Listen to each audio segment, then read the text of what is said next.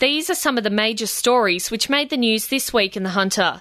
Newcastle Police on Monday praised crowds at this year's Supercars event following the conclusion of Operation Axel. It saw the dog squad, Polair, and bicycle unit take to the streets, but only a few arrests were made, with a man exposing his backside and a woman accused of throwing paint onto signage. Assistant Commissioner Max Mitchell said there was a positive vibe at the event. What we really noted was it was truly a family affair. A lot of families out there with their younger children. Right over the weekend, and I'm very, very pleased to say that there was uh, very few incidents of any note that we had to deal with as police. Most importantly, I think was was again similar to last year. Uh, the crowds were very festive. It was terrific to see the engagement, uh, local crowds with police. Meanwhile, motorists were assured the city will be largely back to normal soon as works get underway to deconstruct the supercars track. 162,000 people were trackside over the weekend, which represents a figure slightly down from last year. Event manager Kurt Saksuski said any concerns about the new light rail tracks have been alleviated. So obviously that was a bit of a trial with the light rail. We put in place some measures just to sort of make sure that it wasn't going to be an issue over the weekend, and they worked really well. Obviously, uh, you know the cars come through, and um, with the tyres and everything, they, they have a little bit of an impact through there. But I think from what we saw, it showed that the rails there weren't really any impact on the drivers, and certainly the cars weren't any impact on the rail either.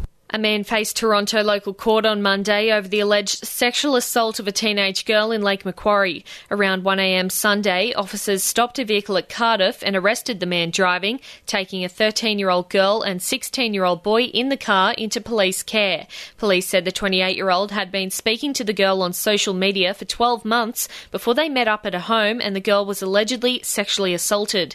He was charged with aggravated sexual assault and procuring a child for unlawful sexual activity.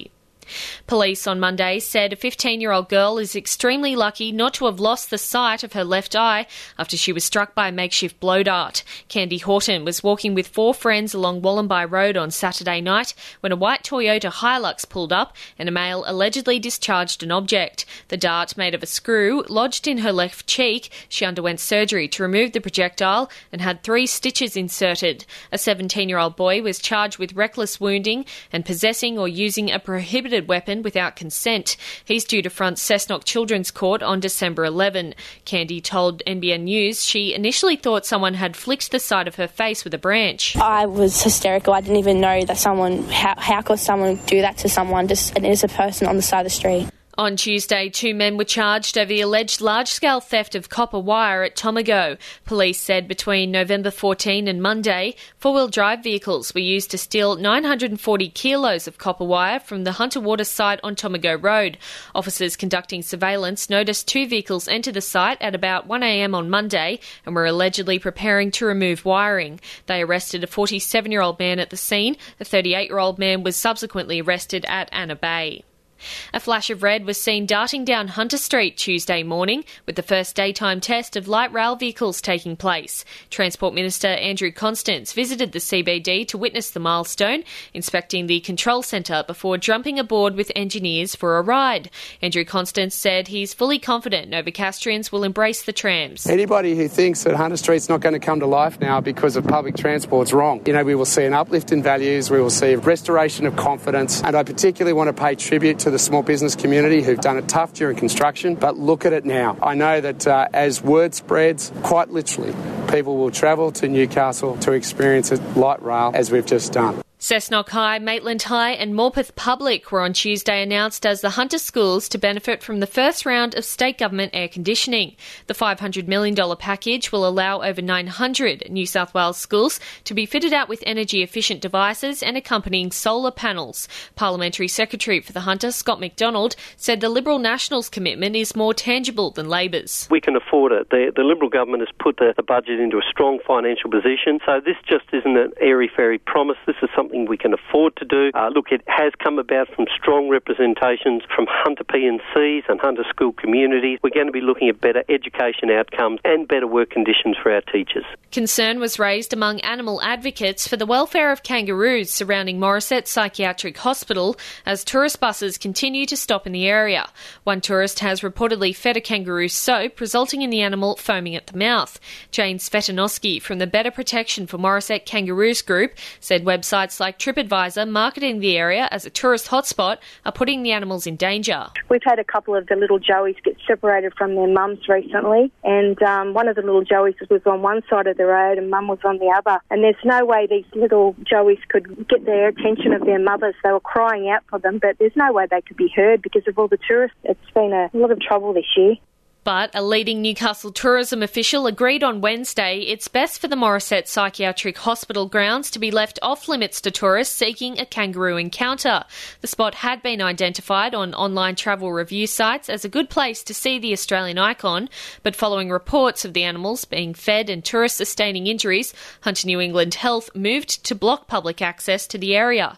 Gus Marr from the Newcastle Tourism and Industry Group said we have to put safety first. When we're feeding them bread and bananas, bananas and all sorts of other things that I'm hearing. It's not good for the kangaroos. Then they get a bit feral, then they expect these things all the time, and that's when they can get dangerous. So go to a wildlife park, do it in controlled conditions with the experts. Protect the dignity of the animals so they're not eating things they shouldn't be eating. Bob's Farm residents were on Thursday invited to make public submissions over a proposed sand mine to the Department of Planning. The environmental impact statement was released this week following concerns raised by residents at an emotional meeting with developers in October.